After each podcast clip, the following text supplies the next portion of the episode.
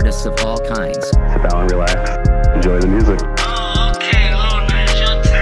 I only just got the mini fridge. It's so good. Yeah, Having actually cold drinks. I just had a chilly bin for ages. And then I was just offering people like warm beers and stuff. I was like, this is, I gotta get the fridge. I gotta get the fridge going.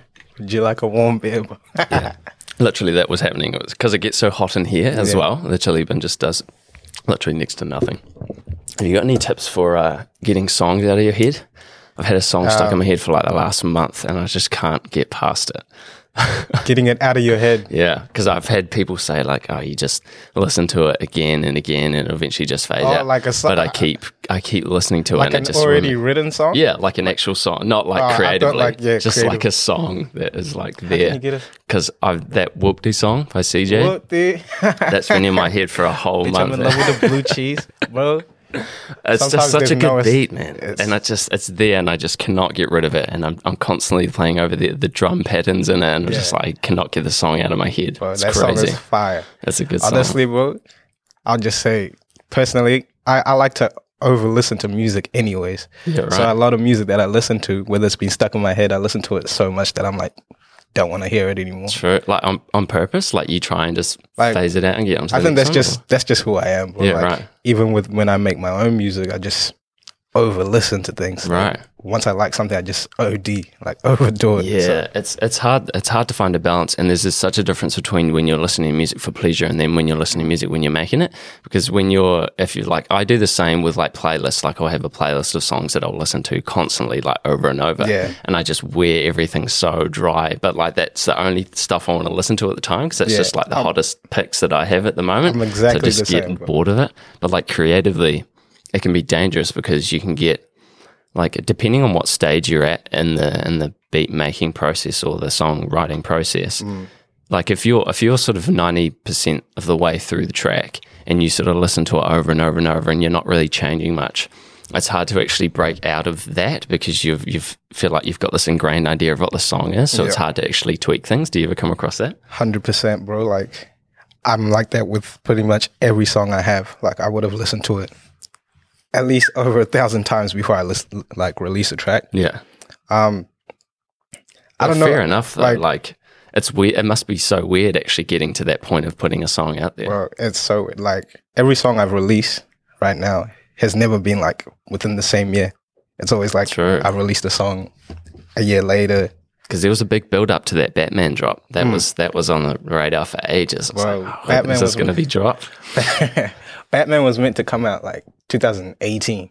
Really? And that was only last year, wasn't it? Yeah, like recently That's last year. maybe, crazy. like, You've been sitting on that for ages. November, September, bro. I, I just sit on like I have heaps of work, but for me it's like the music I'm making now to what people have been listening for me is like me trying to like kind of link that together. Right. So like, because I could drop like release new release stuff that I'm with that I've already made, Yeah.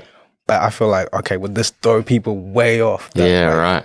So right now I'm just trying to like build it on track, but it could also just be like insecurities, bro. Like Yeah, for sure. And there'll be a lot of that in the in the process. Like being an artist of any kind, there's always something that's holding you back from really 100%, doing what you feel like you could do. hundred percent. Like again, with me listening to my tracks, it's also like part trying to be a perfectionist, but a lot of it is insecurities as well, bro. Yeah, like, for sure. And I'm sure a lot of artists go through it as well. But man, In terms of production, you you're getting your beats from other people, aren't you? You don't Yes. do much in the beat making process, is that right? Or do you dabble at all? um, I've tried to, I tried, I have Fruity Loops. I, I try to make beats and stuff, but I don't have the patience for it. Yeah, fair enough. Um, This can be quite tedious. it's like just with anything, the more work you put in, like it will show a result. But I just don't have the time for that. Yeah, I want fair. results like now. Yeah, for sure. So when you're listening to, so that being said, when you're listening back to a track that you're you're making, um, it's it's really just vocals that you're putting onto it, and that that sort of thought process, I suppose. So when you're sort of listening back to things, you're really, I suppose you've already chosen the beat, so you're pretty happy with that as so, as that is. So it's purely just like a lyrical thing that you're looking at. Yes. Um, it also depends who sends me a beat. Yeah. Like if it's one of my homies, like one of my homies, TJ, he goes by Z. He makes beats as well. He's really good at making beats. So if I've done something on his track, I know like, okay, I have the option to like switch things up that I want switched up at certain stages of the song and just to meet how I want the song to sound. But um yeah, a lot of it is like me just reciting, okay, does this ad lib sound good? Um maybe do I need to like switch the flow at this certain point? Just Yeah. small things like that. Yeah, for sure. It's it's so I admire people that can write lyrics. I say this to almost everyone that comes on, but the amount of times that I have have tried to put lyrics on something that either I've made or listened to, it just I cannot Yeah. get it, man. And I, I just can't. I can imagine these points where you you find that the things you write down are sometimes like at least this is how I feel mm-hmm. I would if I was doing this sort of thing. A lot, of, a lot of the lyrics just come off as like corny.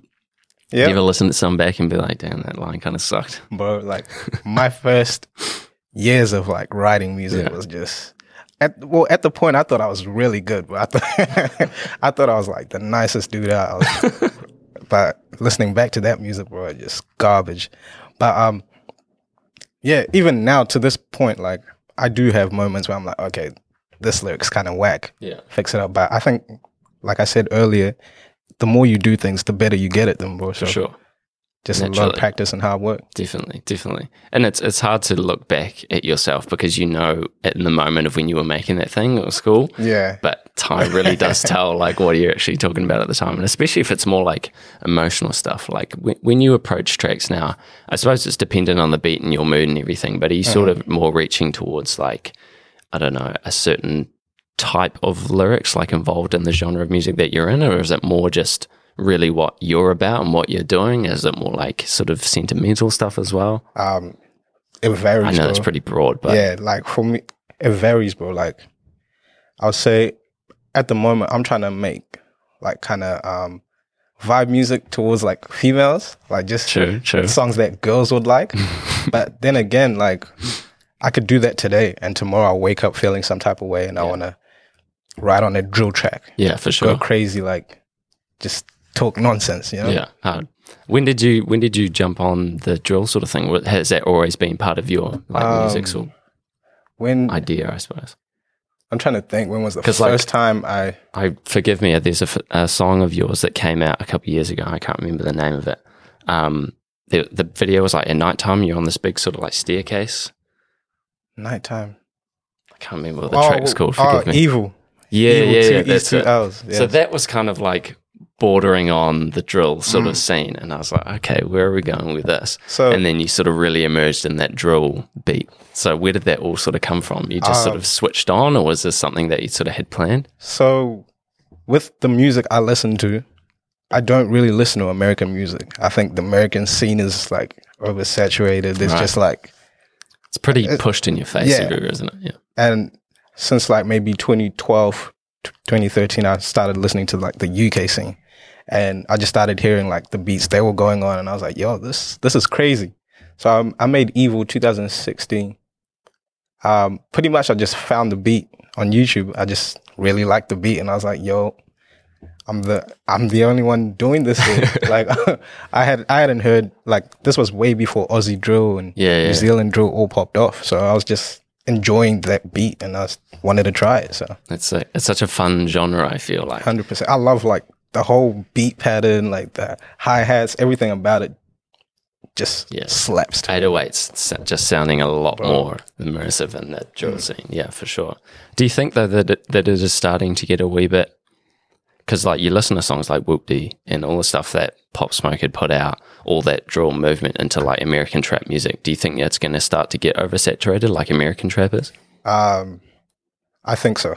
I mean, like Because of that because that song, that Whoopty song came out in like July, I think, has over like hundred million views now. It's like people are going to latch onto this. Like the people are doing beat breakdowns of that song. Like, and of course, already Pop Smoke sort of solidified that s- genre as well. I think it's Mm. and just going to that's what's like been happening right now.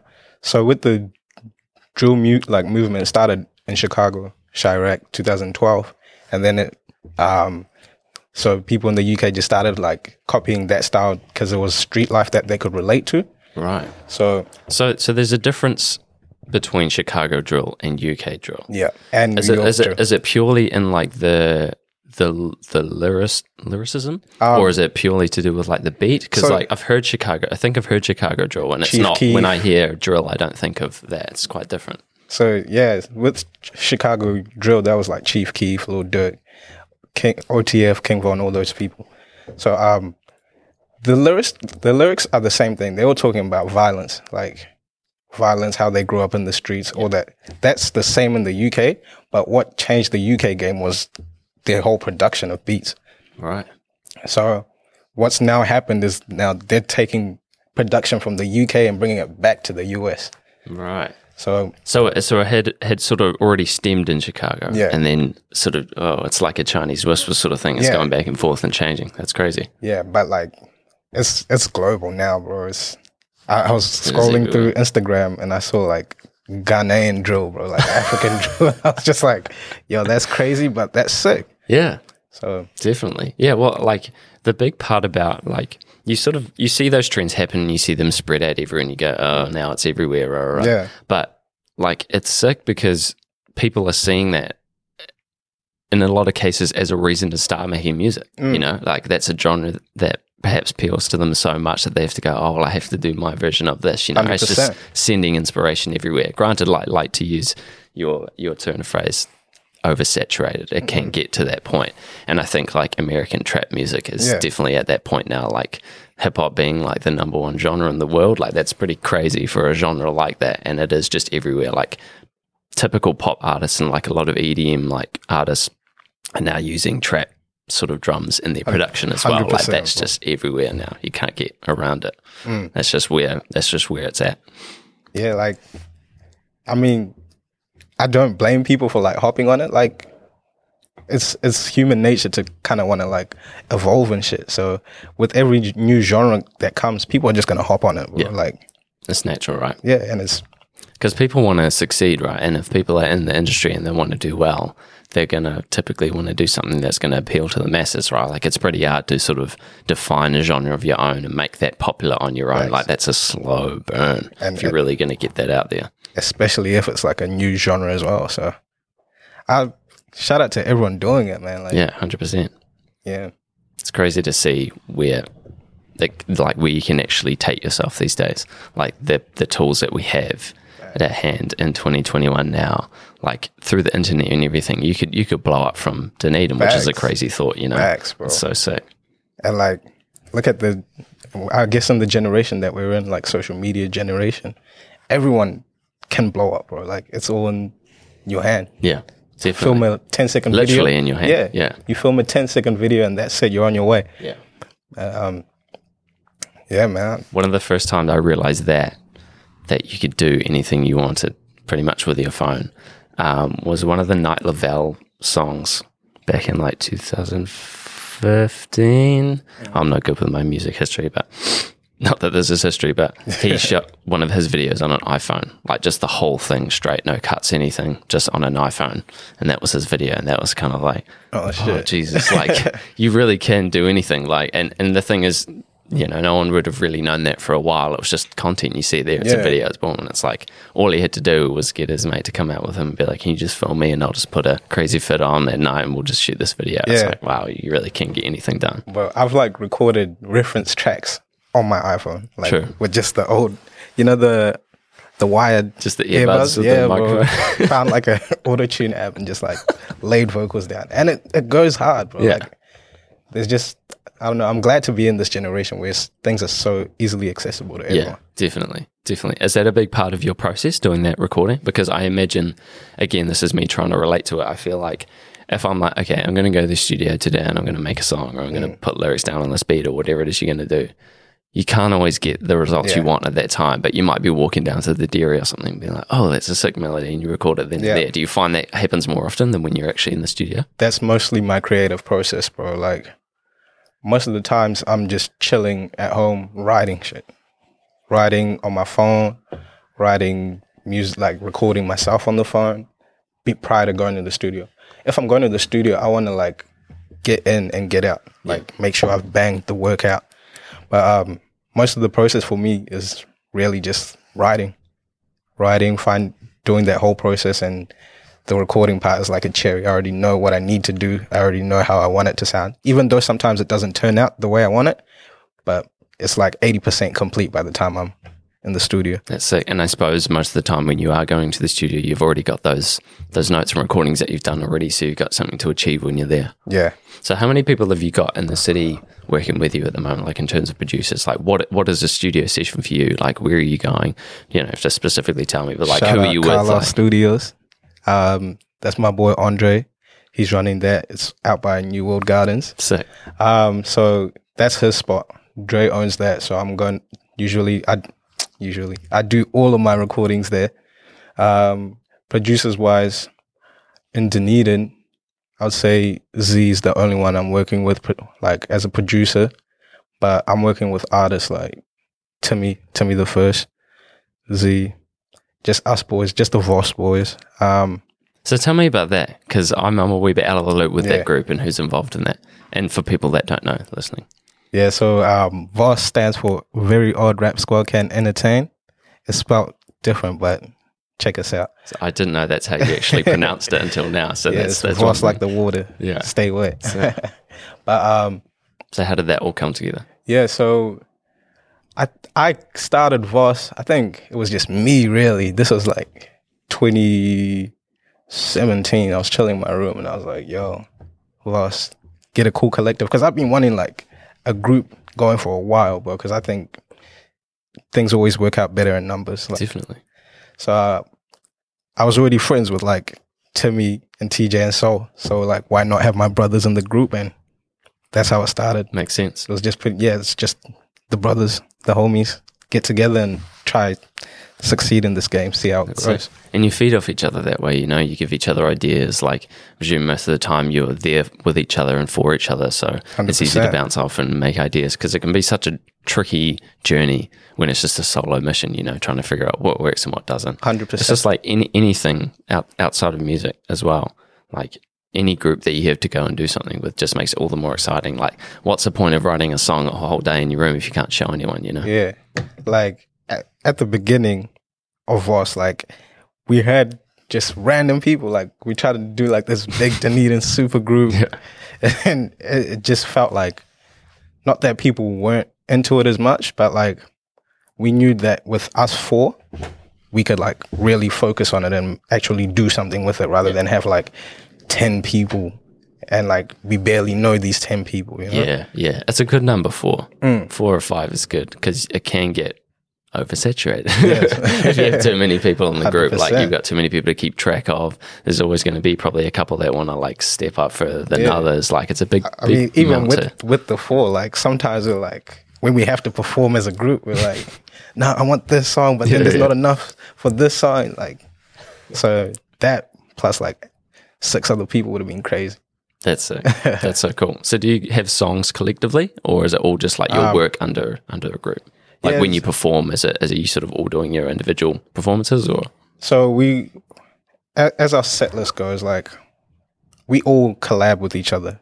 We have a few songs that all four of us are on, and then we have songs that like I would have featured on someone else's track or some, something like that. So when we perform, we just try to get our featured songs with each other's together because Yeah, we're for sure. performing as VORSCE. yeah, yeah, And then we'll also like do your individual tracks. Like if at the end of the day, what we want to do is put put out the best show. Like Yeah. if someone's coming to a show, we're trying to make them have a good time and remember us. So if it's individual songs, if the song slaps, it slaps, and that's how we go about it. Like, Yeah, definitely. That's so cool, and that, that'll make it so much more enjoyable being on. Excuse me, on stage as well because you've got all the more things to sort of like you can that you can take yourself out of it for a while while someone else really goes in on their song, you know, and you can just be the hype person. Like that's so cool. Like how how many shows of your own can you compare to a show with the group that you know it feels Yeah. different? Like I suppose there's more pressure when it's just you on stage. yeah, like again, back to the same thing I've been saying. There's things work out better in numbers. Like you can do a show by yourself and it'll still be lit. But you can either do it like but doing a show with other people, it just creates a whole different dynamic. Yeah, Like definitely. Have you, um, when it is just you performing, have you still got like a hype man there with you, or is it you just going out on your own? Is it something you want to nail? um when I have performed by myself, Because you did orientation last week, didn't you? I mean, last week, Last last, year. year. Yeah, I did it. I did it with the with VORSCE with the homies. True. So Um, that was sick. Orientation was so sick. Bro. can Like, imagine. It was dope, packed out. It Yeah. was just really dope. Um, but I've done my like shows by myself in Melbourne, where I was just like on stage by myself. Like I still need to do. I still do what I need to do. Like at the end of the day, I'm here to put on a show, whether I'm by myself or by the group. So either or, like I'm fine with it. I'm comfortable. I think I've been doing shows for while now, so I'm, I don't get nervous or anything like that. That's good. It's a good place to be in. Mm. What do you remember your first show being like?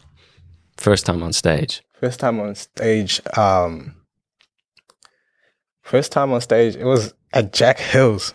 True. Oh, I was there for that. Yeah, it was at Sick. Yeah, I remember that. it was at Jack Hills. That was my first time, bro. this whole story. Let me tell you the story from the start. This ties into how I even began rapping, bro. So um, I was walking around with a homie, and I think um, what's pavement? What was the name? Quest? Quest. Yeah, when pavement was Quest. Um, me and my homie were just like going through the shop. I don't know how this came, but Jono was working at at desk, and I think he said something like, "Oh, you guys look dope. Do you guys do music or something?" And I'm like, "Oh, not really, but I, I can rap kind Yeah. of." And I busted out like a freestyle for him. And he's like, True. bro, that's actually pretty good. I gotta. he's like, bro, that's pretty good. I've got a homie who has a studio stuff. You should go like say what's up to No him. shit. And then he directed me to Jack Hills. so I get them and I'm like, yo, your homie Jono says you have a studio and shit. And he's like, oh yeah, freestyle. It's all freestyle. Oh God. and then he's like, yo, I'm having a show like next week. Why don't you come on stage with me, hype me up and shit? And That's then so quick. and then, bro, it's so quick. He's like, "Come, come, come, hype me up on stage." And then after that, I'll record you guys' tracks. And I'm like, "Yeah, fuck yeah, bro." And that was all, that was Jack Hill. That was Jack Hill, bro. Oh, shout out. That's crazy. Shout out Jack Hill, That's so cool, man. That's such a such a quick turnaround. bro. I had like prior to that, I was like me, my homie Tibby, and TJ. We were just like writing raps, like just in a bedroom, just fucking around. Am I allowed to swear? Yeah, yeah, of Uh, course. yeah, just fucking around pretty much. Like for fun, nothing serious. But until that day, I met Jono and Jack and did that shit. I was like, yo, this shit's pretty cool. So after after we opened for Jack, he recorded me.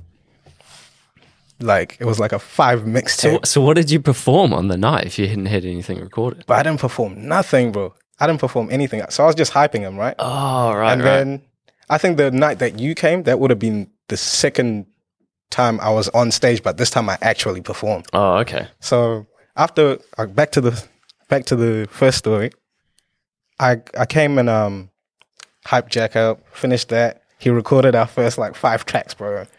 Like that shit was trash. Five tracks. That's bro, decent. It was so bad. Like at the time, we thought it was lit, bro. I dropped that. I dropped that shit. You'd on be so excited. I dropped that shit on SoundCloud. like, it got a few plays, bro. A couple thousand plays. Like, people were telling me was good. Yeah. Hey, I don't trust any of you guys who told me that shit was good. I've listened to it. It was trash. But yeah, after that, so I had those five tracks ready to go. And then Jack is like, I'm having another show. Come perform this time. And yeah, That's so cool, man. That's Yeah. so sick. Bringing other people up like that. yeah, that was so crazy. dope. Like, again, if I hadn't met, if I hadn't even come to Dunedin, bro, I would like no interest in making music. So Yeah, true. I'm glad I came here, bro. Definitely. Mm. Well, that's the thing with Dunedin is because it is so so small, which is sort of, I guess, one of its its the, you know the things that people don't like about it. That story sort of proves why Dunedin is so good because like there's so there's so few people doing certain things that it is actually quite easy to like impress someone because you can be like, oh, you rap. Like that would have been crazy in Dunedin like five years ago, you know? Like, not that there weren't people rapping in Dunedin, but just mm. like people that are actually out there wanting to do it. And someone's like, yo, like I've got someone else that does it. Like, let's hook you guys up. 100%, Like, how often would that happen in, in like Wellington or Auckland? Like, I haven't really experienced that mm. sort of thing, but I can imagine it is, is quite congested with people that are wanting to do that. You know, it's hard to stand out. So that sort of makes sense that that situation happened. Yeah, you know? like, bro, I got so much love for this city for like that reason, bro. Like, a lot of people that I've met have become like really good friends from Dunedin. So, just I I I, I kind of understand people who are like tired of the city because like well, most people are just been here all their lives. So obviously, if you live somewhere, you want to branch out and move. But Dunedin's dope, bro. Like it's fucking dope. You've been you've lived in a few cities over the last few years, haven't you? Yeah. You've obviously been in Melbourne and stuff like that. Melbourne, Townsville, Wellington, Palmerston North, Dannyburg. True. Just That's a lot. What what stands out to you about any particular place? Like you're pretty happy with Dunedin at the moment, but like what was really happening in other cities? Like what was it like being in Melbourne in the music scene? so um, Melbourne. I don't really live in Melbourne, but I stayed in Melbourne for like a few months, eight months, because my sister was out there and I was kind of summer break type shit. But bro, Melbourne is the best city I've been to personally. yeah. like just that whole art scene, especially if you're an artistic individual, like you're gonna enjoy it. And what, one thing I've I found there, what there's something for everyone, bro. Mm. Like whatever you're into, you will find it there. Like I remember going to like strictly hip hop clubs where you have to dress a certain like hip hop way to Sure. get in. If you're like dressed in a button up and a t shirt, you can't get in. So, so I, I I fully enjoyed that experience. Um, other places was like Townsville. My my family lives there. My family's in Townsville, so I was mostly with family. Um, I was in Mount Isa. Have you heard of Mount Isa? I bro? haven't. Bro. Mount Isa is like in the outback of Australia. Oh, I'll say there's like around maybe five thousand people. Maybe I'm not too sure. That's time. But bro, this was like when I came from New Zealand and came from New Zealand, and it was like my first time moving to Australia. Just got there, had no friends, bro. Shipped off to boarding school in the middle of fuck all, Whoa. and um, I was like probably one of the only black people at my school, bro. So it was it was such a weird experience, bro. Like it was, I don't know. I've just had heaps of weird experiences like that because I'd always be moving like every three years. Yeah, right. So building connections has always just been weird with people. So Mount Isa was it was different. It was Yeah. a weird time in my life. So Yeah. How so how long ago would that have been? When That you were in school, obviously. yeah, like 20, 2011 and 12. Yeah, right. So that would have sort of been pre music stuff. Yeah. So like in terms of cities that you've been in like while you're making music, like have you have you had like you would have played shows over the most of the country, I presume. Um, I've played mostly Dunedin, Wanaka, Christchurch, and Wellington. How long were you in Wellington for when you were there? Um, Wellington, I was there for like almost like a couple months, six, seven, eight. Did you hook up with any people while you're up there, like producers or anything? Um, nah. Uh, Like this, this. Are you talking about now? I'm when I'm making music Yeah. Yeah. Um, I just want to sort of get a grasp of like how other cities compare to Dunedin in terms of like the music scene, if you have any sort of insight to that. so when I went to Wellington, it was mostly for a show, bro. Like I was there, You went there, there. show, Yeah. and then dipped out. But um, I like the Wellington scene, bro. From what I know about it, like, well, what I did know about it, I don't. I, I know there's a, been a little bit of politics there, and like people who used to mess with each other don't mess with each other, and there's been new artists coming up. So I'm excited to see like what's happening in Wellington, man. Like, shout out Lil Dust who's out there. Definitely. Shout out Wagwan. Shout out everyone in Wellington doing their thing. That's crazy. You've done a bit of work with Lil Dust over the last few years. Yes, sir. Is he good to work with?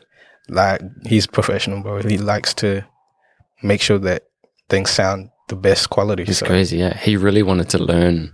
I remember he would always tell me that he always wanted to learn how to really do the mixing and mastering Mm. side of it because not a lot of people really want to do that as an artist. And Yeah. the fact that he taught himself that, Bro, and he's just taken him so he's much really further. good. He's Yeah, really good. It's crazy.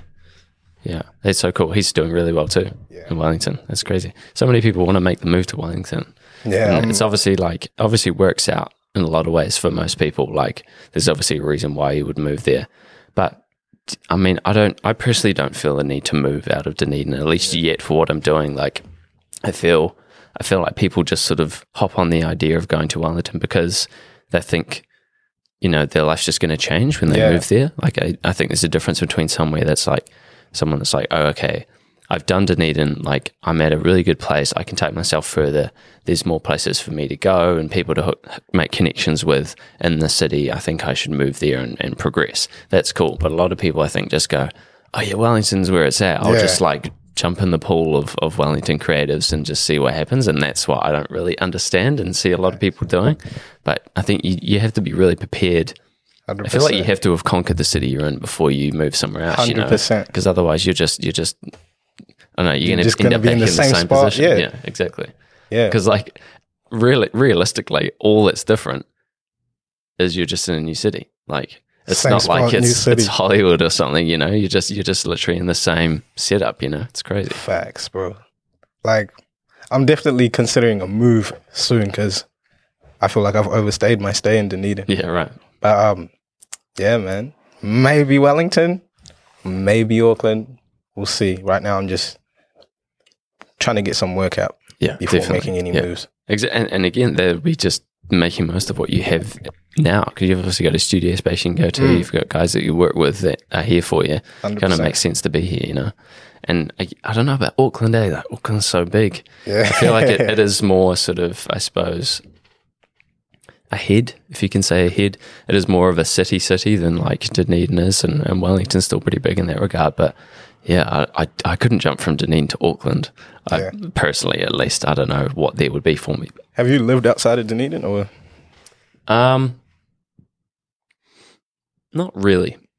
Technically, I was in Melbourne uh, in like 2016. Mhm. So my friend had moved up um, because he just wanted to move to Melbourne, I think. And so he'd had a job hooked up there before he went over. And he was my best mate at the time. And he was just like, you should, we had always joked around about moving to Melbourne together. And that was just such a foreign concept to me that I, I sort of just laughed it off. I was like, oh, yeah. and then one day he finally said, no, you should seriously move to Melbourne with me. Like, what are you doing here? Seriously. Yeah. And this sort of contradicts what I was saying. But I was like, yeah, fuck it, let's move to Melbourne. I would have been probably 18 or 19 at the time. Yeah, Um, and all I, I really had no idea what it was going to be like or what I was going to do there because I wasn't doing anything that I'm doing now at the time. I was quite literally like just working a retail job, doing nothing else outside of work. So I was like, well, might as well see what Melbourne's like. Yeah. So I moved there with him. Um, we were basically crashing on our friend's couch for like three weeks, and I still hadn't got a job. Like basically every day it was like get up, walk down the street, go into every store and be like, Yeah. "Hey, here's my CV," and just like constantly getting people. Having people telling you no Yeah, is like the bro. I- worst feeling, man. It was just like that was on the daily basis, just going and then getting food and then like being rejected all day. And I was like, man, this is just getting so old. I went through the same thing when I was in Melbourne. Got rejected so much until I finally got like a little retail job Yeah. at Connor. So it's just, it's, I think it's just because it's so heavily populated there. hundred percent. To be fair, like when I was looking for work, I was being quite picky. I was picking out the stores that I wanted to work at because my my mindset was like, well, I'm not going to just move to Melbourne and because I, I work at Mitre 10. That they don't have that over there, but they have Bunnings. I was like, Yeah. I'm not going to just go to to Melbourne and work at Bunnings. You know, I just that that'll I will be back at square one. Mm. So my thought process was like, well, if I'm going to live in Melbourne, I'm going to work at like a coffee shop or like a cool clothes shop or something like that. So I was going into these particular places, getting jobs, and that would have been why I was getting rejected because they probably only can pay like three or four staff there anyway. Yeah. Like not everyone's always advertising, and there'll be so many more people like me in Melbourne that are thinking the exact same, but don't have like. That thing was, I didn't really have a safety net. So if I couldn't get a job, it was back to New Zealand. You know, like I was pretty much burning through my savings. So I, I don't know if I really quote unquote lived in Melbourne, but I was there for two months. And it was sick though. Like from what I saw, again, I wasn't really part of anything. Like I only really got into the sort of the music scene when I came back to Dunedin. So this is that's the sort of the irony in all of it is that I found what I wanted where I already was. Um, but I, I had no sort of the only thing that I really had as an interest was skating. Yeah. And so quite a lot of what I saw in Melbourne was like skating. Like you see skaters here, but I was like in Melbourne, I'm going to see skaters everywhere. And sure enough, like on every block, there's skaters. skaters. And that was really cool to see for me at the time because I was like, wow, there's actually like a big scene of people here doing this sort of stuff. But I didn't go to like any I went to a couple of gigs that our friends had played at, but like no actual gigs or concerts or anything like that. So I was really out of touch with what was actually happening in Melbourne. So I don't really like to say that I lived there or like, oh yeah, I've done the Melbourne thing because I haven't. Yeah. I was literally just there trying to find my way and couldn't. So, but it's a really nice city. Hundred percent. Really enjoyed my time there. Like it's so sick and so hot. Yes, bro. It- Coming from Dunedin, it's a bit of a shock. Bro, I remember one time I was there. It was like forty five degrees, and I was and I was going like walking on my way, job hunting. Just 45 degree weather, bro. It literally felt like someone turned the heater on. Yeah, man. I always I, I would tell people it was like walking through a hairdryer. That's how hot it was Yeah, because like that wind was literally just like Yeah, so hot hot. wind, it's it's twice as hot as like what we ever get here. It was Mm. like absurdly hot. Like we couldn't even walk. Me and my friend had went out to get lunch one time, and we just we barely made it back. Like we just went down the road and to to get pizza or something. And it was like, I can barely make this walk. Like we're just dripping in sweat. Like we're just so not used to this. Now the weather needs to calm down over there. Yeah, It's man, too it's crazy, and it'll be getting worse too. Bro, like, I, like, Melbourne won't even be the worst of it either. It's been really hot here too. Like yeah, this week has been. last week crazy. was hot, bro. I was like, yo, am I just comfortable here now or is this weather going crazy? It is. It, it does pick up randomly. I typically run pretty hot, so any kind of hot weather just affects me in the most annoying way. Like I'm, I'm so used to the cold now that that's, I think that's just how my body runs. But this week has been annoying because it gets really like rainy at night, but then it gets really hot in the day. So you've got the humidity throughout the day while it's like super hot, and that just sort of adds to the feeling because you're just so muggy and ugh, and that's Yeah. like it's nice to have some not some nice weather, but like in Dunedin it doesn't really work out like it does in like Australia because the suns are harsh too. So you get this sort of weird Yeah, sunny bro. day, which is not really pleasant, but it's nice. And it's like so strange. Mm. So how was your 2020? Let's talk 2020. What was it? What was it like for you? Like, what were you? We we talk about um, in New Zealand. We're obviously pretty COVID free and everything. Mm-hmm. We had our lockdown, which wasn't really anything compared to what the rest of the world was going through. But and it, it was so long ago for us now. But like, what what were you doing at that time? Yeah. How did you take advantage of that time, or how did you f- cope through that period? 2020. I don't want to call 2020 a shit year. I want I want to say it was a year for a lot of lessons. Um, I 2020 started off really strong for Mm. us. I'm not gonna lie. Like um, so New Year's came. I was still in Australia, and then I was coming back February 14th of Valentine's Day, and we already had a show in Christchurch. I was flying in, flew to, flew to that show next day did the show that was lit, bro. Like heaps of people turned up in Christchurch. Shout out Christchurch, bro. They always pull through when we're there. So, um, heaps of people turned up, and then we came back to Dunedin and it was like O week, and then I think we had like three shows during O week, and then nothing happened for a bit. I think we were, oh, we were planning like shows throughout the country. We were just planning like Wanaka, Wellington. We were planning heaps of stuff, and then COVID came. COVID was it really derailed everything that was going on. Like even in my personal life, I remember um, our landlord. This is a fucked up situation, bro. I, so we were pretty much me and a homie. We was like staying in a flat, and we're paying rent to this guy who wasn't paying the rent to the building owner. Oh Jesus! And then the like guy who owns the building just came and he's like, "Yo, pack your shit. You gotta dip. This guy's not being paying rent, so you guys need to pack your shit in 15 minutes and get out of here." And oh, the- the actual landowner Yeah. said that. Yeah, yeah, right. we're like, "Oh, what the fuck?" we're like, "All right, cool." And this was like just a week before COVID lockdown hit, bro. So Ah, I had to like find a place real quick. So I found that place.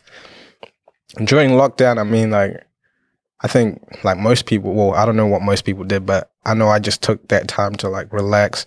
I was writing and posting some freestyles on Instagram and doing all that. But for me, I don't know. It was, I, I got more creative.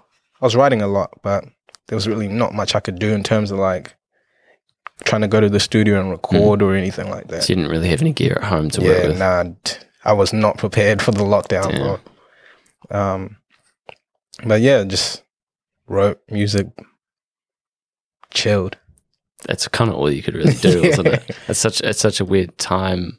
Like you say, you're in such a high, and then you it literally gets all taken away. Wow. Like it's so rare to have that happen. You know, like literally have to put life on pause for a bit. It's so crazy. It was yeah, it was a weird weird time. I mean, we we'd talk with the boys like, damn, this year like we started off really high, like things were moving in order, but outside of COVID, like things kind of went lit too, bro. Like Yeah, right. Um, I remember what we've done heaps of shows here after COVID. We did we opened for Jess B. Shout out Jess B. We opened for Jess B in Christchurch. That was sick. Probably one of our best shows we've had to date. Um, like, I know. I think things just slowly started picking up. And Yeah, and, and again, because our lockdown was so short in the grand scheme of things, it wasn't really like a huge amount Yeah. of time for anyone to sort of be taken off the map. You know, like Yeah. if you couldn't work and couldn't put stuff out, it wasn't like anyone had forgotten about you. It was just like a little pause in everyone's life here. Really, it was just like you could sort of pick it up again pretty quickly. Facts. Yeah, so we're lucky in that regard compared to like America. Imagine being a musician in Still America in and just not being yeah. able to like go and do anything. Like you've got, oh, you probably would have accumulated some gear by now, like Mm. just ordering stuff to your house. But still, that's pretty. It's pretty hard. Like not being able to play live shows and stuff because that's the that's the majority of a revenue for Yeah. artists is playing shows, right? Mm-hmm. That would suck, man. I can't imagine. Nah, shout like shout out Jacinda. She did it they caught it early.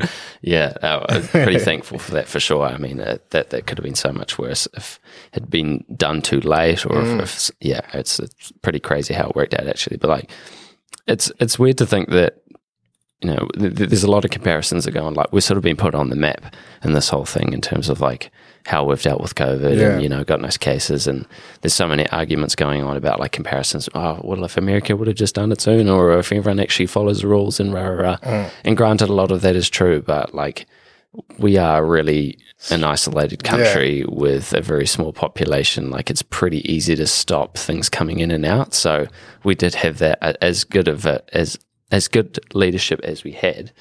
Um, we did have the benefit of Yeah, just like- being in the country that we were in. You know, I feel like America, it, it was never going to work out. Yeah. Like, there's just too many people, different states, different laws in different states. Like, it's bound to be happening. But what's happening there is crazy right now, bro. Like, everything politically, like, yeah, the racial tension over there. Like, so crazy. The start of this year was just bro, that first week of January over there was like, holy fuck.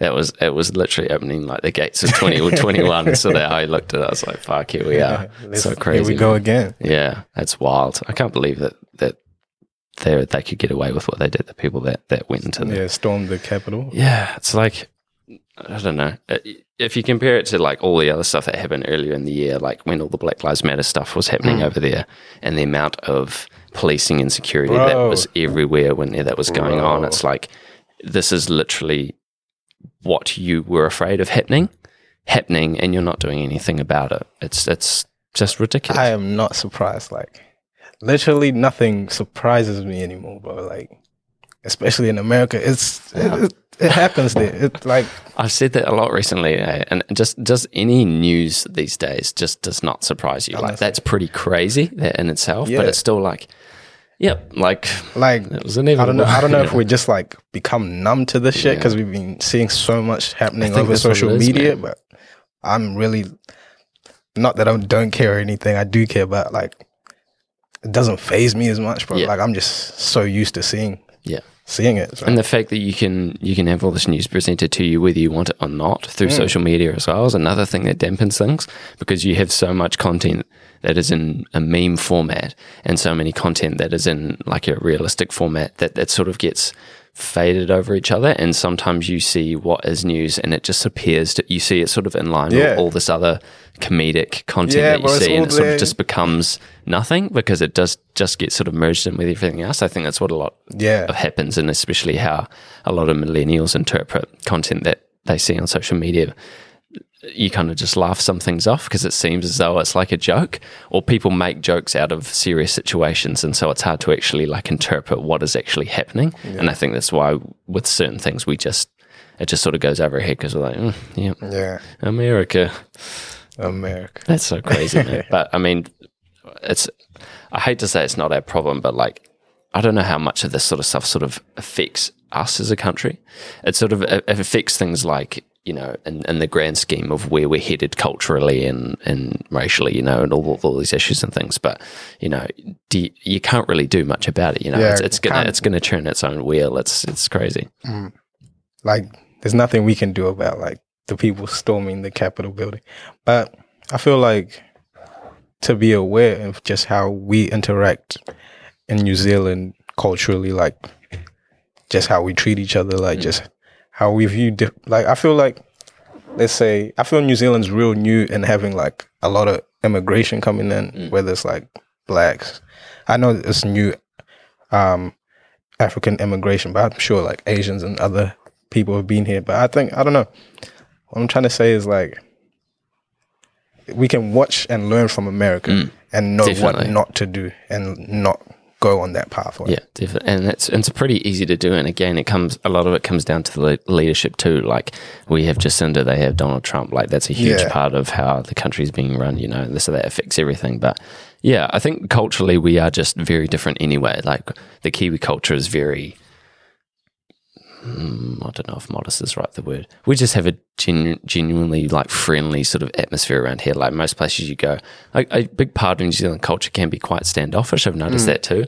But I think genuinely everyone's just sort of doing their own thing. No one's really too worried about what other people are doing, just in the in the on in the big picture.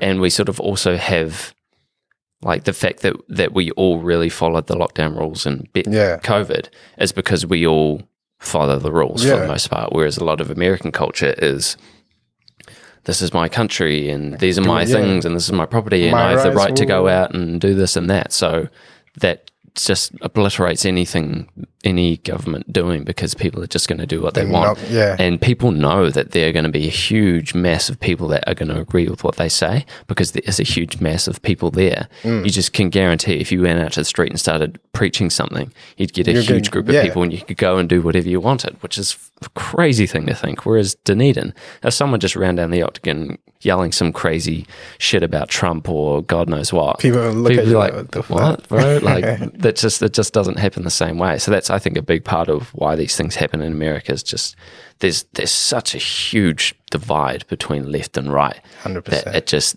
you you're never going to have the whole country really happy because there's so many people that believe vastly different things from different parts of the country. Like that's another thing. The country's so big. You literally have like a whole population of people on either side Mm. that haven't really sort of met each other or been able to sort of like Yeah. you know, again, in the grand schemes, obviously people have sort of been everywhere in America, but like, Interact with each yeah, other. Yeah. you know, Like, it doesn't really cross over. Whereas New Zealand, everyone's everywhere, really. So like, we all sort of have the same way of thinking. Like, you look at like how the voting came out for the for the, well, not not completely, I but if you look at the stats that came out um, on the election last year, look how many people voted for Labor and, and the rest of the country voted. Like, that's a huge chunk compared to other elections, at least, of how those numbers have worked out. But like the American one, that was that was pretty 50-50 the whole way. So it's real another, close. yeah. There is definitely a population in New Zealand of people that are, I guess, right wing, if you if you're going to call it that, which is weird to think. Like the the amount of people, it's weird to think a party like um, like New Conservative for some reason. The fact that they are there is is kind of weird to think because you sort of see a lot of that in America, and it was weird to see how many like that actually getting votes. Yeah. like it's weird to think because like of course you're in the the echo chamber of your own views as well. Like you're typically going to surround yourself with leftist people if you're a leftist person, and you're going to see majority of what you believe in through social media because you follow certain people that agree with you. So it's weird to think that there is a population out there that are voting like the complete opposite of what you are because you never see those people in real life. But then you when you see the stats up on the board, it's like, oh, New Conservative, 1.6 percent of the vote. It's like what? It's so crazy. thing. Yeah, and I think that's another part, of, just a reason why we've done so well with everything. It's just we're, we're pretty like everyone's pretty. Yeah, yep. We're Yeah. New Zealanders, you know. Yeah, nah, shout out New Zealand. Do you think you're gonna you you're planning to to move somewhere eventually? You're wanting to sort of get out of Dunedin, but you want to stay in New Zealand, I presume. Um, Like if, if we if you didn't have the limitations of of COVID going anywhere else in the world, do you think you'd still want to be in New Zealand? Like, can you see yourself in like LA or something like that? um, Because that's just a whole nother yeah, step up. like- Like, it just depends at what point I am in life. yeah, for sure. Like personally, I don't really rate America that much, regardless. So well, after what we've seen, you know, like it's kind of weird Yeah. to think to move there. yeah, but um, if I can have a successful life in New Zealand, uh, I don't see a need to move. Makes sense. But right? if I see different op- like options of success leading me somewhere else, bro, I'll go. Whether it's China, with I'll go, bro. Like Yeah, for sure. I mean, if if the if the means are there, you know, if you've got if you've got a way to get there, you know, you've got stuff set up.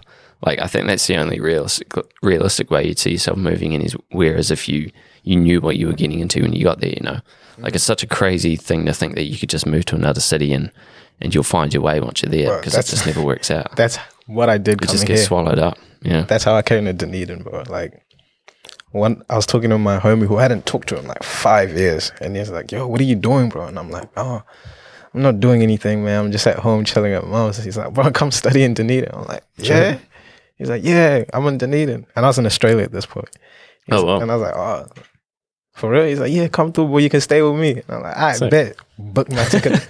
book my ticket the next week, bro. I was in True. That must have been pretty convincing. what, what were you, this was this when you were in Melbourne. This was when I was in Townsville. Like oh, I just because I was prior to me moving to Townsville, I was working in the mines at Mount Isa. For a Really? Yeah. Whoa, what was that some like? cash. Bro, like it was long, bro. Hard work. Yeah, sounds Wow. like it. A friend of mine was doing that. I don't, he might still be doing it. That I went to school with. He was over there in Melbourne, somewhere in Melbourne or out of Melbourne, Hmm. working in the mines. I was like, what? like, is that literally involved, like mining? Was like, that? It's another stupid question, but like, what were you doing there? Were you literally mining, just like hacking Nah, away? I was just pretty much like guarding the gates things in the in the mines. Oh, really? Not actually doing the Ah, mining. true. That's such an interesting field of work. But sorry, carry on. Yeah, so um yeah, so after that, like I fractured my pelvis playing football. Whoa, it was just how did you manage that? I thought I was messy, bro. so I, I try to like do the Bicycle slide. kick or some shit? No, I try to do like the slide tap, Oh. slide kind of shoot thing. And you just so I slid like, and my leg stayed in place, but the rest of the body went and just fractured. I remember the coach was like, "No, I just put some ice, Nah, just spray some coolie." I'm like, "Bro, I think I'm done." Jesus. So I had to like move from Mount Isa back to my mom's because I couldn't work. yeah. And then I was healing, and then I just decided to stay in Townsville because Mount Isa was not it. Was it a slow process to heal? Um, yeah, bro. Like, the, there's nothing they can do. You just have to let it heal by itself. Right, you don't get cast up or anything. Yeah, you just sit, sort of sit there. Yeah. Oh, that's crazy. So, um, I think it was maybe like a couple months, bro. Maybe four or five. And then, yeah, I stayed in Townsville. Like, never tried to get work in Townsville. They do not hire you, bro. They did not hire me for like two years. So I was like, What, just in anything?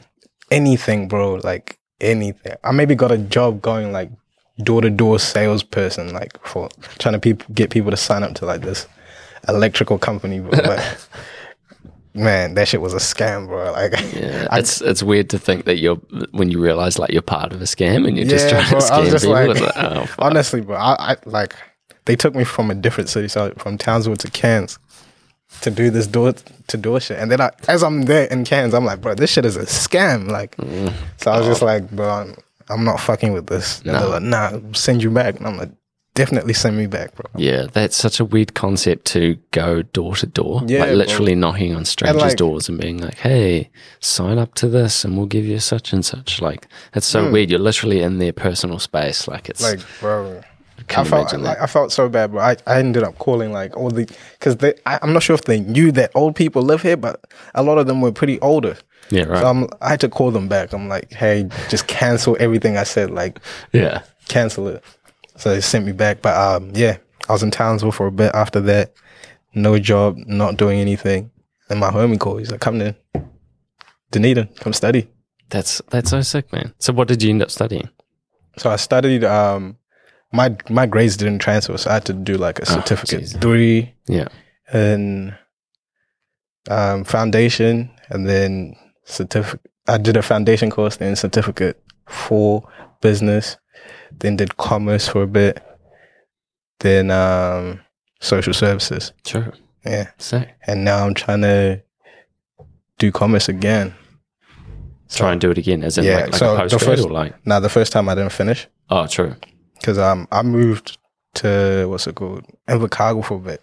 no kidding. I moved to Invercargill to try to get the fees free Oh, right. SIT. Yeah, but, yeah. bro, not worth it. Bro. not worth it. Like Invercargill was just grey the whole time, just the worst time. Yeah. Like shout out Invercargill, but damn, bro, it was I've never heard of anyone that's moved to Invercargill Bro. ever.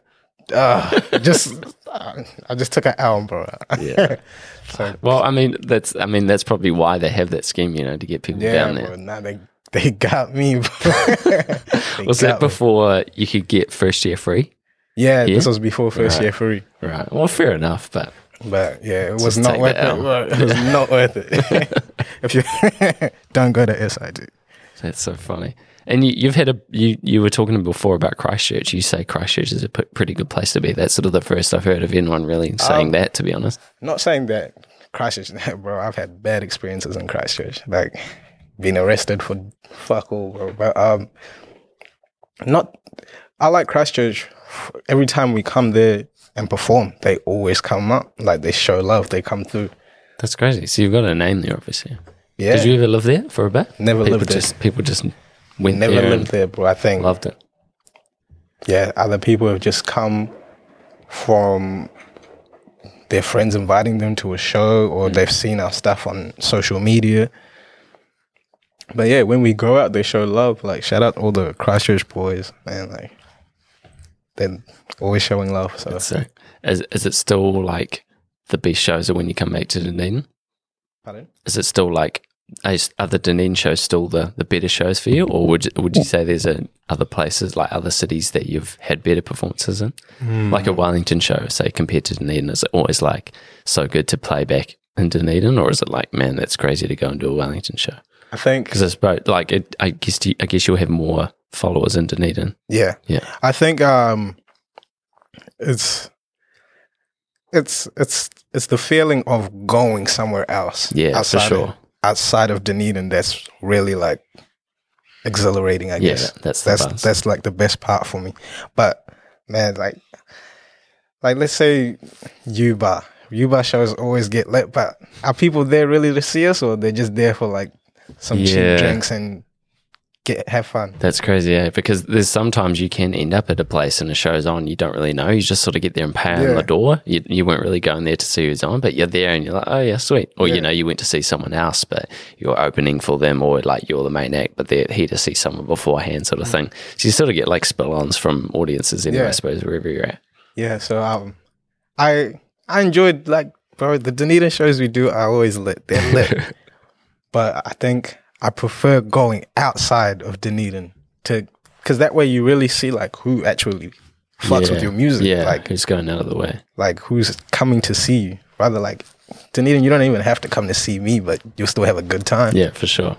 Yeah. That's sick, man. So where where are you looking to take your music now? Like, what do you sort of have working in the moment? Like, not that you, not that I want you to spoil anything you've got mm. going on, but like, where are you sort of trying to head? Like, have you, are you working towards an album, or like, what have you got on the agenda? So I've been trying to do an EP for a while, bro, but it's just as I evolve my sound, like as I grow older, my sound is changing with me. So it's just a mixture of like trying to get the best songs that fit into my EP.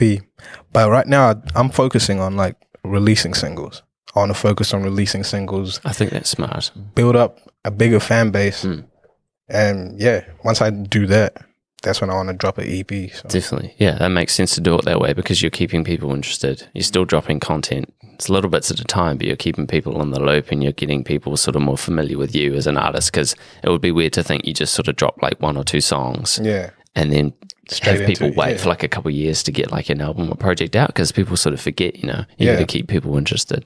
But I can imagine that would be hard trying to work on an EP, but then make other stuff sort of on the side that doesn't sort of tie in. Like I suppose there's points where you might come up with a single and then, oh no, that'd actually be good for the EP Yeah. and sort of put it into that list or vice versa. You go, oh, that's sort of a throwaway. Maybe I'll just release that on its Hundred own. percent. Like I think I, that thought process I had of like exactly what you discover, like making a single and like Hmm. fitting it to the EP, it's slowed me down a lot. Right. I feel like at this point, I just need to drop singles. Yeah.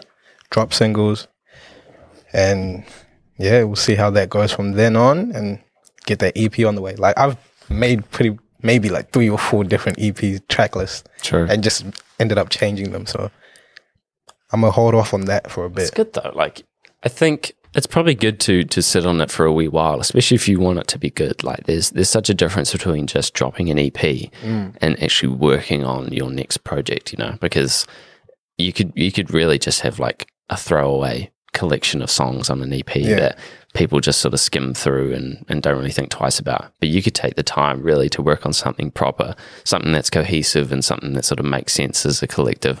But that can take time. Like it must be so hard to to orchestrate the two, you know, try and figure out how you actually keep blurting things out, I suppose. But I guess I guess it depends what sort of genres you're into, because you could like when you're when you're getting beats and stuff for an EP, are you looking at a cohesive co, co what was the word I just used? You know what I mean? Co- yeah, cohesive cohesive. beats. Like you sort of looking out for something that matches, or is it just like something that hits for you and it's like sort of as soon as you listen to it? Yeah. So how I look at like EPs and mixtapes and albums, it's it's all stories. It's a story, and I feel like my understanding of it, it has to match. Mm. It doesn't necessarily have like the beats have to be the same same type of beats, but the story has to make sense. Yeah, and that's going to translate through it all. Yeah. yeah, So that's pretty much. I'm not really looking for a certain type of beat or a certain type of sound for the EP. I'm just trying to tell the best story mm. for the project. How often are you in the studio with a producer, or is it more just you get beats sort of sent to you? Because you've obviously got a few people here that you're Yeah. working with. I presume in those times you've, you're in the studio and they're tweaking stuff, sort of at your Yeah. discretion, I suppose. So most of the time, I like to work by myself. Like, if I'm in a process of writing a song, there are times where I can get someone in to come in and like hear their idea and just like, oh, because my homies who I make music with, the VORSCE Boys, they they know what they're talking about. Mm. Like, they have the ear for music and they can hear certain things that can elevate the song or just things that we need to switch up. But most of the time, I feel like I, it, it needs to be me on the paper. Like it needs to be me on the song. If I have too many people talking in my ear, it might just throw things off. Like I feel like okay, there's no longer my vision for the song. yeah, that makes sense. Needs to be your you through and through Mm-hmm. when you're when you're making it. But I always love hearing like people's advice and stuff. Yeah, definitely. But you, I guess, in post though, you know, you want to present an idea and then get feedback when you want to, not just sort of having people there all the time. Mm. Yeah, but in terms of like the beat, like if if you had a beat that you liked and you were you had it there and you're in the studio by yourself when you're working on it, and then you sort of some do some sort of vocal line or ad lib and you want the beat to sort of Mm. you know fade out or something or do something else in that. Would you sort of send it back to the producer and they give it back to you again, or are you like, let's go to the studio today because I want to execute Yeah. this So idea, what, sort of, what would do? or is it not that deep? I'll, I'll get the stems sent to me. I'll whoever produced the beat. I'll say, yo, send me the stems. I want to switch it up and Yeah, we'll go from there. Okay, so you, you can manipulate a bit when you Yeah. have to. Yeah, so hmm that's cool. That's handy because otherwise you're stuck away. Yeah. Yeah, duh.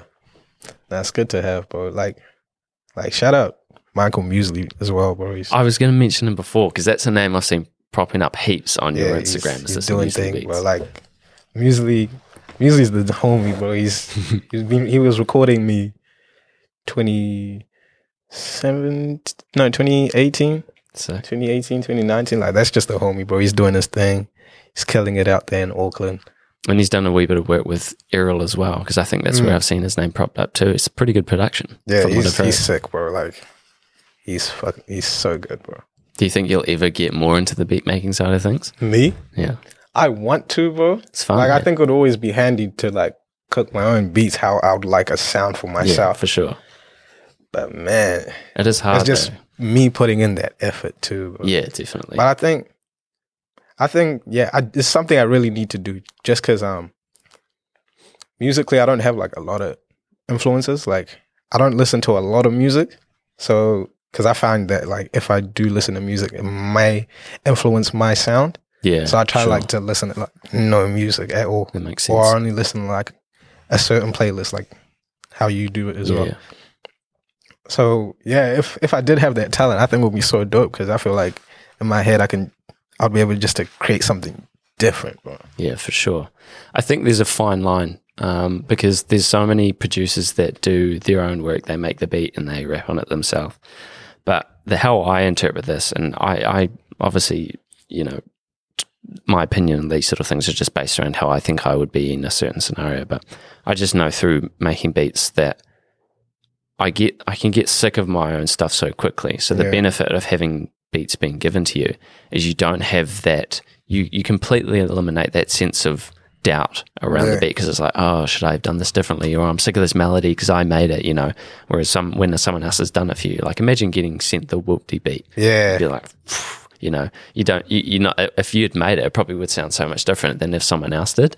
so I feel I'm- like there's such a fine line between like appreciating the music. Like you can get way too personally caught up in the music because when you've done every single little bit, it can eat away at you. At least that's what it would feel like to me, you know? So it's probably good that you have producers there with you. Yeah, um, I- I'm kind of the opposite. You Like? I, I enjoy the stuff that I do. Like not to sound cocky, Yeah, anything, no, but that's I just genuinely It's like super helpful creatively. enjoy my music. Like, and like again, that's also another thing that got me into making music. Like I want to listen to music that I like, For sure. so I'm gonna make music that I like. Makes sense. So I don't know. I feel like if I was making beats, I've made beats before. I've actually Yeah. I've gotten decent at making beats. It's just I didn't practice, and now I don't have that skill. Yeah, for sure. But when I was, bro, I was enjoying like the beats I was making. I think That's it was more man. like, yo, I actually did this. Like, Yeah, yeah, yeah. True. I think that's Adds a whole nother level of confidence. yeah, like yeah. yo, I did this, like, and it's not bad. So Yeah, that's cool. That makes sense. And and not to say that like every you know beat that I make is I think is trash because there's obviously like I'm making it the way I want it. Yeah. You know, in that process. But it's more just sort of coming back to it or like listening to it over and over again. So like how you explained you do with some things. I just I get I just sort of get bored of it. Yeah. I'm sort of on to the next one. I'm sort of still waiting for that that beat. Yeah, you know, like, it roughly never how- really comes. But how how let's say you li- you're listening to a track that you've made, or how often do you say you'd listen like you've played it over and over, like to the beat. yeah, Well, the thing with this is me, because I'm I'm no musician, and I'm no I'm, like this is not making beats and making music is not on my sort of, you know, it's it's not a big passion of mine. It's just something I sort of I do on the side. But when I'm making beats, I pretty much get to a point where I've got like a loop, Yeah. like a four, eight, maybe sixteen bar loop, yeah, and then that's it. Pretty Alright. much, and I'll just come in and I'll just listen to that. I I rarely lay a beat out, yeah, um, because I still struggle to just get to the stage where I feel like a beat is worthy of me laying it out. yeah, I do have one at the moment that I've fully laid out front to front to back and exported it. And I've been listening to that pretty much like every day for the last couple of weeks. So Yeah. that's that's sort of sitting on the shelf, I suppose. But typically my beat making process is I'm really just fucking around. Like Hmm. I'm I'm not seriously like, right, hey, you know, I I don't want to be a big musician. Granted, that would be sick. Like that's that has been a dream of mine, but yeah, I'm not r- seriously pursuing that because I have artwork and podcasts and everything else to do. So it's really just having fun. So for me, I, I guess the question is sort of a bit biased because I, I don't really have the ambition to really take it anywhere. So it is just fun, but I can listen to things over and over way too much for sure, Yeah. and it drowns I- it out. No, I thought about it. Like, it'd definitely be different listening to like a beat on its own without no vocals Mm. or anything. So, like, I can get tired of listening to just an instrumental. Yeah, for sure. But But the thing is, if you're if you're a, if you're an artist and you're and you're putting lyrics, if you're you're wanting to be the artist for the track, that's such a step up when you start putting vocals on the beat because realistically, like these days, the beats is a good chunk of what makes music music. That's what people are looking for, especially in 100%. trap and stuff. But at the same time, like when when vocals come in, people's attention sway. So the beat can come in really hot, and you're like, "Yes, cool, we're into this," and then the, the vocals can come in, and and not that the beat fades away, but you your attention is focused on the the lyrics more. So when you start to actually put vocals onto a beat. It feels more like the song's finished because you're Yeah. not focusing on the beat so much. You're Yeah. more just focus, focusing on the time. And that's something I haven't really experienced because I've never really started to put focus on my own track. I've done it like one time, like three years ago, and I've just never really. It, it's funny how much I didn't like that beat until I put vocals, on it yeah. and listened back, and I was like, oh, it's a song now because you you just it's sort of the the rhythm is in you and it's it's overlaid with something else, so it's not you're not fully looking at just the beat, and I think that's why. I'm, I'm sort of stuck with beat making because I just haven't decided to put vocals or anything. on like top. the, the first time I really like felt that there was this young thug. I forgot the name of the song, but you forgot a Young Thug song. I forgot the name. but bro, like the song was fire. I think maybe it was like I don't. I want to say with that or check one of them. But um, That's I was like, beat. yo, I wanna, I wanna hear rap to the instrumental because Mm. bro, Young Thug just killed that song. I heard the instrumental and I was like, yo, this is not the same song. crazy, yeah. This does because most sound most of the good. times I think like most of the time you're not actually going to find the beat Mm. of that song. You're just going to find some remake of it. And you're like, mm, But bro, like it was the beat. It was the beat. It's just It the was? vocals Yeah, were right. that good that it made the song just fire. So that's crazy how much that can that Mm. can happen, and especially with like a lot of artists and rappers doing ad libs and stuff as well, and a lot of people get into the more melodic side of things, like actually trying to sing on rap songs too. It's a whole nother instrument. It's a whole Yeah. nother layer. Like it becomes like fifty percent or more of the song because they're putting all this stuff on. You take that away, and you're sort of left with nothing a lot of the time.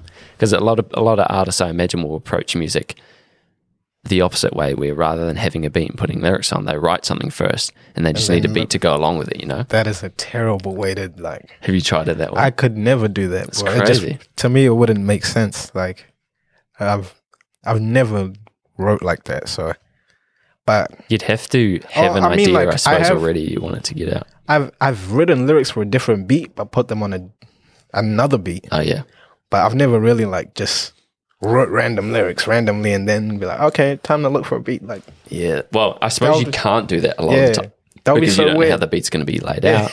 but you could you could write a song like you could be like, okay, well, I want to write a song about I don't know my new car or something, you mm. know, and you you've got that idea for what Mm. Oh, you're yeah, going to talk about, and you know, and then you just want someone to produce the beat to go along with it. I can imagine that process, but Like- Mm. you could never write some lyrics and then go find a beat and put them together. like what I do with those things, right? Let's say I'm feeling some type of way. Let's say, yeah, I'm right talking about some shoddy who I don't know, some girl, something happened, right? And I'm feeling some type of way about that. Like I can think of bars and write those bars, but and then like save them and then look for a beat that could suit, but not like write the song from top to finish. yeah. Finish the song and then look for a beat. Yeah, yeah. No, it doesn't really work, does it? Because also, like, if you've recorded something, um, I guess I guess that's another thing to add to it as well. If you just write the lyrics and haven't actually recorded anything, that could you could translate, you could mix things around Yeah. to work on a beat. But if you've already recorded something, you're going to be in a certain key, then the beat's going to have to be in a certain key. Yeah, I can't imagine anyone works like that. That sounds terrible. But yeah, I it's frustrating, man. Like again, I admire people that can write lyrics because anything that I've ever written, whether it's lyrics or trying to write something, whether it's a poem or something, I just can't get past my own like. I don't know. I didn't even know what you call it. Like, I just I'll look at something and be like, "Oh, that's corny as fuck," or like that doesn't ah, mean anything, you know?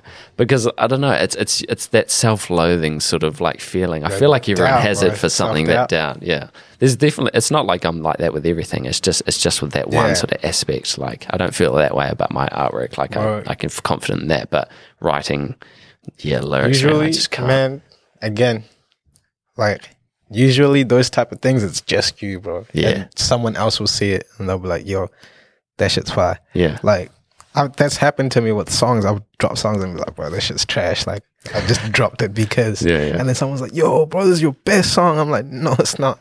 crazy. it's not eh? that good." you're, you're, you're your own you're your own worst critic Mm. you know and and and that's really hard to get past though and and this is this is obviously what's working out for you is you have so many people around you that are working with you and, and telling you what you're doing right or wrong or what sounds good Hmm. to them when you don't have that it's such a tricky wall to break or get past because you you're literally just closed in by your own mind like you're the only person trying to sway yourself out of it it doesn't work out a lot of the time my my advice with that would just like it's hard. It's easier said than done, bro. But you just gotta do it, bro.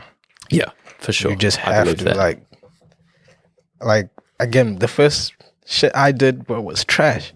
it was garbage, and I know that now looking back. But I'm glad I did it because I think at every stage you kind of measure your progress, like from where I am now to where I began. But I'm proud of myself for that shit. Like I've put in the work, and the results have been shown. But yeah, like I said, bro, you just gotta do it, man. Like, Yeah, you do. And I definitely believe in that philosophy. And I've applied that to a lot of things in my life. But I don't know what it is about music, eh? yeah. Just as something, something, I think it's, I think it is, again, just that sort of, because because singing as well, if you end up singing on something, that's, that's a pretty, like, if you're not used to it, it's pretty uncomfortable to Well, really, I- like, express yourself. Shout out Autotune. Yeah. Oh man, that's that's a crazy tool. I, and that that could also be really hard to work with too, though. Like Yeah. I, uh, the times I've tried using it, I'm like, fuck, because you don't know what song the, the, what key of the, the song is, Yeah. and you're out of key, and it's like ah, Like, bro, that, like, that is helpful for sure. like at the moment, bro, with the songs that I'm making, they're a lot melodic and requires a lot more singing than rapping, bro. And, Yeah, Man, I, I just wish I trained my vocals. Like, I'm not the best singer, but with autotune, it, it can help out. But sometimes it's real frustrating when you know a sound that you have in your head Mm. and you know how you like. I have a song that just destroyed me, bro. Yeah. there's perfect song. If if I could sing, like perfect song. If I could sing, bro, like yeah. So what I have to do now, I just have to like get an actual vocalist Mm. to come in and sing that part, and then I guess I'm gonna have to rap the rest of the yeah, part. right. Oh, that is frustrating. So frustrating. But bro. I think that is that is the problem with autotune because you you're really having to, you know, there's the myth around like, oh, you just put autotune, you can sing perfectly. it's not the case. It's not the case. The problem with it is you do have to really sing into it to to be correct. If your if your keys way Yeah. off, it's going to change that incredibly and sound terrible. But th- and that can actually not. I'm not speaking from experience here, but I can imagine that actually doesn't help your learning. Mm. It, it will we uh, will do a wee bit for pitch correction if you just got like a, it on quite lightly. But if you're really having to go out of your way to change the pitch of your voice to change to what you think is right, yeah. then you might not really have the knack for like it anyway. And it must be be a, I feel like it would be a much better approach, like what you say, where you have the note, the sound of what you want the note to be already there, and you want to execute that. If you can't get that through the auto tune, then you might as well just sort of record it without, or like at least Yeah. try and put that idea without it, because the auto tune's going to sort of Yeah, get like you so confused. if that's not your if that's not in your range, it's not in your range. Yeah. There's nothing you can do about it. Yeah. Like, have you sort of figured out what key yes, you are, you can sing in, and like you want beats sort of made to that? F That's so- minor. All producers listening, That's so want to send me a beat? F minor. I promise you, it's gonna be heat. Um, That's super handy, man. I've always thought about that. I'm like, I feel like I have to make beats that are of a certain key for me to actually sing on it because I typically make deep beats in D or D sharp. Yeah. God knows why. I think it's actually the only chord I can actually True. play. So that's where I typically go to. But then when I go to sing on a beat that I made in that chord, I just can't do it. Just can't hit any of those notes Yeah, nicely. bro. It's frustrating as hell. I like that's that's how I feel when when my tracks are not in F minor, bro. Yeah. It's just like damn. Have you ever like changed the whole key of a beat? Yeah. You've been sent something just Yeah. like, Yeah. it down. Hundred percent, bro. Like sick. I have to. Like if I if I want it to sound similar to what I have in my head, You no choice. Gotta It's kind of nice sometimes when you turn the pitch down or something. Mm. It's, it's a whole Adds a whole like emotional vibe, sort of layer to it. Yeah, that's sick. That's cool, man. That's that's so handy to be able to know that Yeah. because you could get pretty stuck otherwise if you can't really sing that well, which will be the like- case for a lot of people, especially people that just rap. yeah, like went through a lot of practice through it, like singing songs in the wrong keys, like just not sounding good. Yeah. And that's where you need someone else too, because like sometimes you don't know if you're in key Mm. and you're singing, you know, if you don't have auto tune on, you're just singing and you think it sounds right. Someone could come in and be like, "Oh, "What? What is going Like, on?" What Yeah. is this, bro? Like, this is this is terrible." You, Bro, know, you need someone else because if you're if you're not pitch aware, or what is that even the right term? You know, if you if you don't have a good s- ear, Ear for it, yeah. that's that's more the, the phrase. Then you're not going to know what's right or wrong. You're just sort of going to sing randomly. and pitch it's just aware, going to be nothing. Pitch aware. Yeah, I like that. Away. If you're not picture away. because because it, it is. I think most people do have a point or a key or note or something that they're a bit fuzzy on. Mm. I feel like you have to be pretty trained to really able to be hear everything that's in or out of key. You know, like it could, especially with vocals because it's so fluid. You could really jump to anything that's out of that pitch. It's actually quite hard to keep a note, Yeah. one note the same for like a decent amount of time or fluctuate between this note and that note. Like it's actually quite a skill to have. So I feel like a lot of people approaching a melodic, you know, idea in their song. That's a good thing about like having the boys like Timmy, TJZ. They all know like their keys. They they they they've like mastered playing keyboard, bro. They know they just know when something is out of key. So that's like, crazy. whereas I'm I'm like not really musically gifted, but I can I can write lyrics, I can rap. And, but they they know how to play instruments, so they'll be like hearing something that I would think is like a normal key, and they're like, bro, nah, it's not in key. Like change it. Whoa, it's crazy, eh? And it can be so minute as well. Mm. Yeah. But it might just be the difference between like an F and an F sharp or something, Yeah. you know, just that wee bit out. It's hard to detect. But that comes from years of playing Yeah. music, you know. As people that can actually play instruments, that'll be ingrained in them. Anyone that can play the Mm. keys free will, they're just going to know exactly what to and what not That's to have. that's one thing I wish I picked up when I was younger. Because Oh, I used to go to church. 100%. I used to go to church, and then they would like ask you, "Yo, come play keyboard," and I was like, "Nah, man."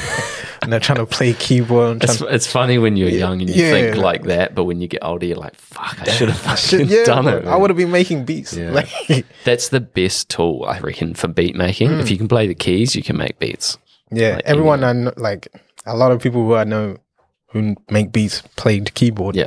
Or played some type Makes of keys. sense Yeah. because that's your main tool when you're working with a mm. laptop, and that translates to any instrument as well. You can do 808s with the keys. You can do hi hats with the keys if you wanted to. It's crazy, crazy tool. up, man. Yeah. that up. it's not too late though. That's the thing. That's what I have to keep reminding myself as well. It's like you can literally learn anything you want anytime, provided it's not like a physically enduring thing. Like you can pretty much do whatever you want anytime. Like I've slowly been learning things on keys over time, and just like you can cheat your way through like, um, like you know, Fruity Loops like DAWs Yeah. these days are pretty like user friendly, and there's so many quote unquote hacks to like things as well. Like you can literally set up like a piano roll and put it in D, like highlight all the notes that are in a D key, you know, and just what, just draw it Yeah. in, you know. Like that's how you get started. But then you learn if you seriously want to learn something from that key, you can look and be like, hey, well, that's not the right note. That is the right note. Mm. And you just get accustomed. Like that's a cool way to learn. Granted, it's probably not the proper way, but like you can pick up little things. And Yeah, that's what I've that's- got through doing it.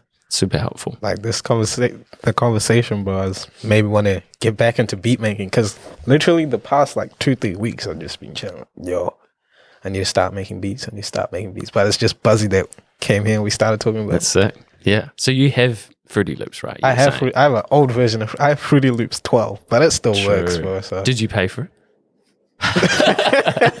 Because I was going to say you get lifetime free up for it. Yes. Of course you did. Of course you did. yes, I Um, did.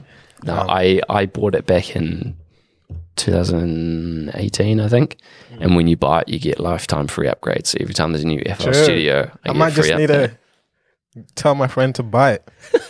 um, yeah, But if you have that and you have a computer, obviously you have a computer if you have hmm. it. That's really all you need because you can play notes on your keyboard. facts.